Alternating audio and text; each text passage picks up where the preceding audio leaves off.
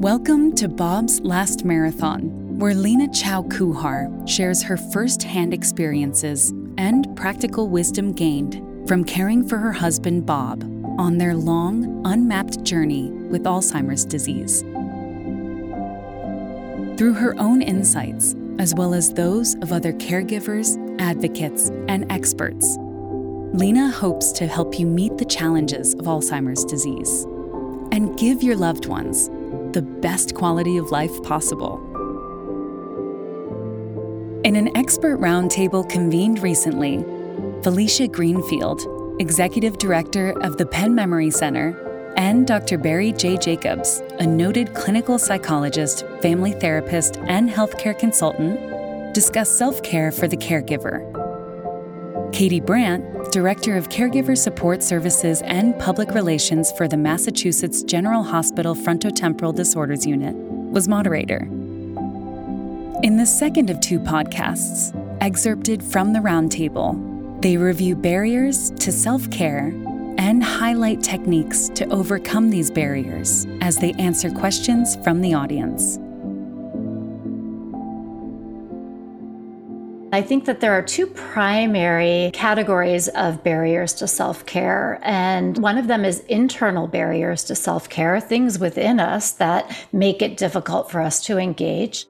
And then there are external barriers. External barriers sometimes look like a lack of time Oftentimes, people are working full time in the workforce, have a family that they're caring for, a spouse, children, and then they're caring for a parent with dementia. And that's a lot of responsibility. So at the end of the day, there's very little time to dedicate towards oneself. Another external barrier could be financial. Sometimes self care requires you to get some respite, to get a break so that your loved one is not left alone. And to hire someone to come into the home can cost a significant amount of money and it's not covered by insurance. So sometimes that's a real barrier to getting a break, as well as perhaps a lack of a social network. There just aren't friends or family readily available to help. So, those are some concrete examples of external barriers to self care. And then internally, sometimes people feel really guilty about prioritizing their self care when they know that they have somebody who needs them. It feels a little bit selfish to, to carve out that time. Sometimes folks might avoid going to the doctor out of fear that something really might be wrong. And so, you know, better not to know so that we can just proceed forward. Sometimes another barrier could be the belief that, well, what's the use? It won't really help. Nothing will really get better if I take care of myself. Or the belief that no one will help. Maybe you've asked somebody a couple times for help and were turned down, and so you feel discouraged. And then finally, I would say maybe you're a person who never really took care of yourself. Um, and so now asking you to take care of yourself in the context of caregiving just feels impossible. Just a few ideas about what I have heard from folks who might be struggling with prioritizing their self care. I'd like to take the opportunity to ask the audience, you know, how does this resonate with you? Which of the following are barriers to self care for you? Time, no one can help, money. I hadn't thought about self care.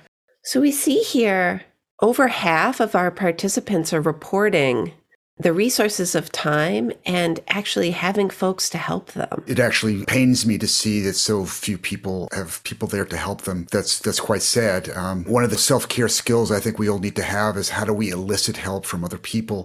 Maybe even people who are reluctant to help us. How do we uh, cajole them into helping us in a way? The issue of time is, is a very difficult one. I'll just say one of the most important self care skills that there is is what's called compartmentalization. And that is setting aside an hour or a half hour that is your time that you protect no matter what. And you don't let caregiving responsibilities intrude on that time.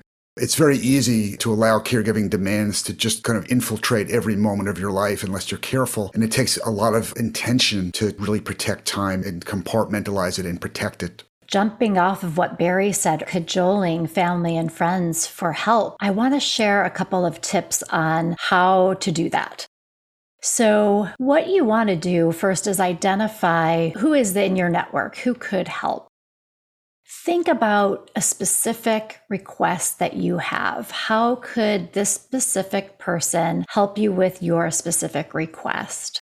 You know, there are different communication styles, and communication styles on a continuum go from passive communication to aggressive communication. Passive communication is when you kind of shut down and don't really advocate for yourself or ask for help. And aggressive communication, people with that kind of style tend to be more demanding. And neither one of those, either demanding nor denying your needs, are going to help you to get the help you need. Meeting in the middle and using assertive communication is one way to be successful in getting the help you need. So, to do that, you want to be able to have your specific ask in mind and explain to the person why you need it why it's important for you to get the break to take care of yourself in this very specific way. And then negotiate the terms with the person you're asking. So, for example, if you want to go to see a performance at some point, first get the buy in that, that somebody will be available to sit in for you so that you can get out and go to a performance but then negotiate well, what day of the week could it be? What's good for you? And then buy your ticket around that time if you have some flexibility in that, just so that it's harder for them to say no when you are letting them kind of dictate the when or even the how. If the person is reluctant to help the first time, just restate your case. Find another way to express why it's important for you to get this break. And then once the person does help you out, really express your gratitude. Tell them how important it was for you and how grateful you are. And then maybe even offer to do something for them or bake them cookies or something just as a gesture to say thank you. I was hoping you would say cookies. That's the key, I think. Is that what would get you to help out, Barry? Cookies? Yeah. Anybody will do anything for cookies for sure.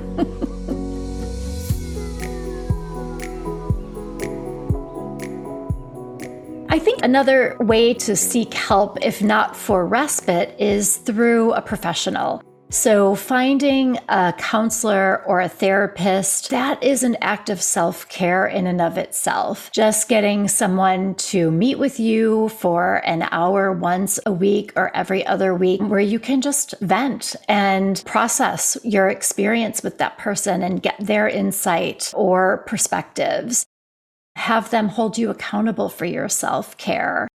The way to find a therapist is to consider finding a therapist who has experience in aging, caregiving, or Alzheimer's disease. And you can do this by checking in with your physician to see if they have any referrals, or even call your mental health provider on your medical insurance and ask who's in your network who specializes in these things, and they'll help match you with someone. Another resource is a website called Psychology Today. It's a database of therapists who you can plug in who you're looking for, and then you can review their profiles and start by reaching out to different folks who are available to you online. Another kind of sidebar to that is through a support group. So, connecting with a group of people going through a shared experience can really be a lifeline for people. And there are resources on Bob's Last Marathon resource site or the Alzheimer's Association if you are looking for support groups that will work well for you. I do want to say that the fit has to be right. So, I wouldn't discard it if the first time you go to a group doesn't feel right. Try another group. Eventually, you'll find your people. So, we mentioned mindful breathing and mindfulness in general. The term mindfulness has been kicked around now for about 10 years in the popular culture, but I still think it's very confusing for a lot of people as to what it is. So, I'll just say briefly mindfulness is a definition is non reactive awareness to do certain exercises to help us kind of deal with whatever's going on in our life without having a huge reaction to it, to be able to abide it as much as possible. And when people think about mindfulness exercise, sometimes they think about, well, it's going to be meditation. I'm going to have to get in the full lotus position on the floor. I can't get, you know, it's going to hurt my knees. It doesn't have to be anything like that. And when I introduce mindfulness to folks, the most basic things that I work on with them is something called the five senses exercise. And you can look up five senses exercise online. It'll come up very quickly. It's basically to helping people focus on the present moment, to not be worried about what's going to happen in the future or have regrets about what happened in the past, but simply to be present. It's a very simple exercise. I, I will say to folks, I'd like to right now focus on five things that you can see. Give a few moments for that. Four things that you can hear, three things that you can touch, two things that you can smell, one thing that you can taste. And when people focus on their senses, they almost automatically draw themselves into the present and it, it, becomes very relaxing for them. That's the easiest and most basic example of mindfulness that I recommend the five senses exercise. And the other thing I'll just mention very briefly is I'm a big uh, lover of nature and just the ability to even look out the window and, and watch the birds at the bird bath or to uh, to take a walk down the block and look at the trees, or or if you're so inclined to identify the trees, uh, to see where the trees are in the seasons. Are they budding? Are they leafing out? Are they turning different colors at this time of year? Again, that focus on nature is a way of bringing one oneself into the present. And it's a very uh, beneficial way of spending time. And it's a very important way of caring for oneself.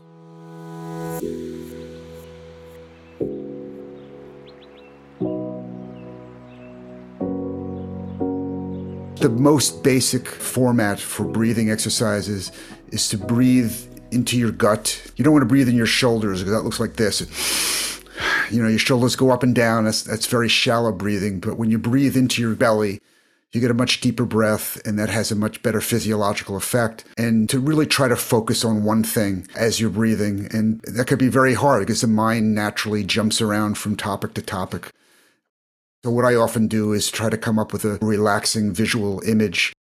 Sometimes having people imagine they're lying on the beach, and while they're imagining lying on the beach, just to breathe uh, slowly and steadily, and that tends to put them in a more restful state of mind. There are many, many ways of doing mindful breathing, but that's one. Felicia, one of the questions is specifically related to feeling guilt when asking for help from friends or family? It's a great question. I think it couldn't hurt to seek support around that through a therapist and to practice role playing asking for help. I think calling on your assertive communication style and really believing that you need this help and why you need the help. I think that sometimes caregivers don't know how to ask for help and their ask is broad. I think that people will be more responsive if the ask is specific. So, really believing that you need help and being able to express why you need help, asking in a way that is specific, I think is a way to get the support you need. If I could offer a quick example of that, I worked with a caregiver years ago who had an index box with index cards. And when someone said, Oh, you know, let me know what I can do to help, she would open the index cards and say, Pick a card and every card had something very specific written on it, like mow the lawn or pick up groceries or go to the drugstore, giving people choices. But just as you said, Felicia, each of the tasks was very specific, and that will increase your chances of getting a positive response. I think there's a really important question here about specifically discussing the issues facing caregivers who are not spouses, but adult children of their loved ones living with dementia. Really, two issues. One, what if that relationship is imperfect? And then, two, balancing being a sandwich generation, caregiving and parenting at the same time? Well, I would say that the imperfect relationship is a particularly challenging one that I've seen people really struggle with. And that's where therapy really comes into play, like working with somebody to process what happened in the past. When a parent and a child have a complicated relationship, the dementia diagnosis kind of takes away the ability to repair that relationship over time. And so it's a lost opportunity for the adult child to have the opportunity to process that with a therapist so that they can come to a place of forgiving the parent in order to to support them in their illness i think is is going to be critical. In regards to the sandwich generation which is a big topic unto itself i would just say all of us have multiple family roles that we have to attend to and we can't put all of our time and energy into one of those roles be it a caregiver or a spouse or you know a parent to our children somehow we have to figure out ways. We can't clone ourselves, unfortunately, but we have to, to divide our time up in a way that is fair to everybody uh, involved, including ourselves. And then for us to accept that we have limits as human beings and that we're not going to be able to be a perfect parent and perfect caregiver and perfect spouse all at the same time, that there are compromises that can be made. And so that helps reduce the self criticism that sometimes makes sandwich caregiving so difficult. I think when people think it through and come up with a plan and then fine tune that plan over time, they'll do the best that they can. And that's really all we can ask anybody to do the best that they can.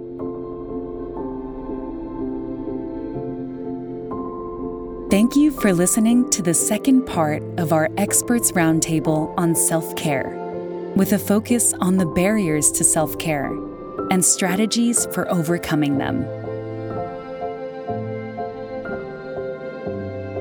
Transcripts of today's show and other episodes and acknowledgments can be found at bobsmarathon.com. That's Bob's Marathon without an apostrophe.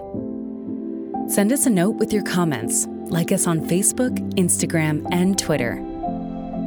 We wish you and your loved ones good health.